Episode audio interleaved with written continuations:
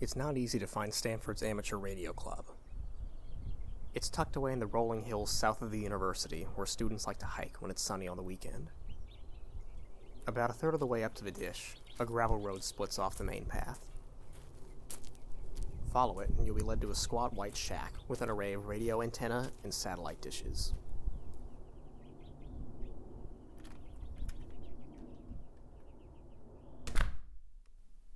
Welcome to W6YX. If you've seen Stranger Things, or maybe even the old movie Contact, you probably have a basic sense of what amateur radio is. Also called ham radio, amateur radio involves the recreational use of radio waves to transmit messages between operators.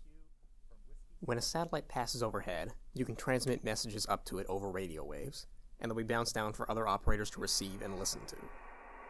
It's kind of like a walkie talkie, but on a much larger scale.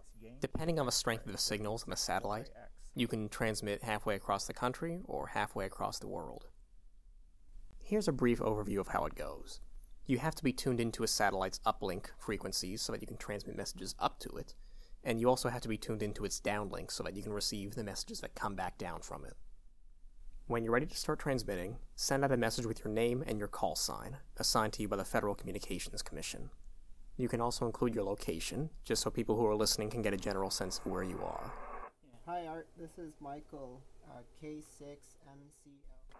And if you're lucky, there's someone out there who's receiving your message and will transmit one back to you. Yeah, okay, Michael. Uh, where, where are you guys located?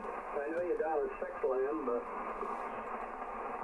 We're in uh, Stanford University. Uh, this is a couple miles south of San Francisco.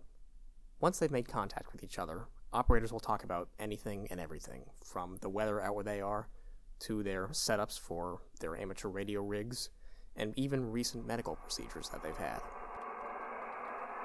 Awesome. How's the weather out there today? well, it should be warmer uh, this year. Uh, April so far is 18 degrees below average.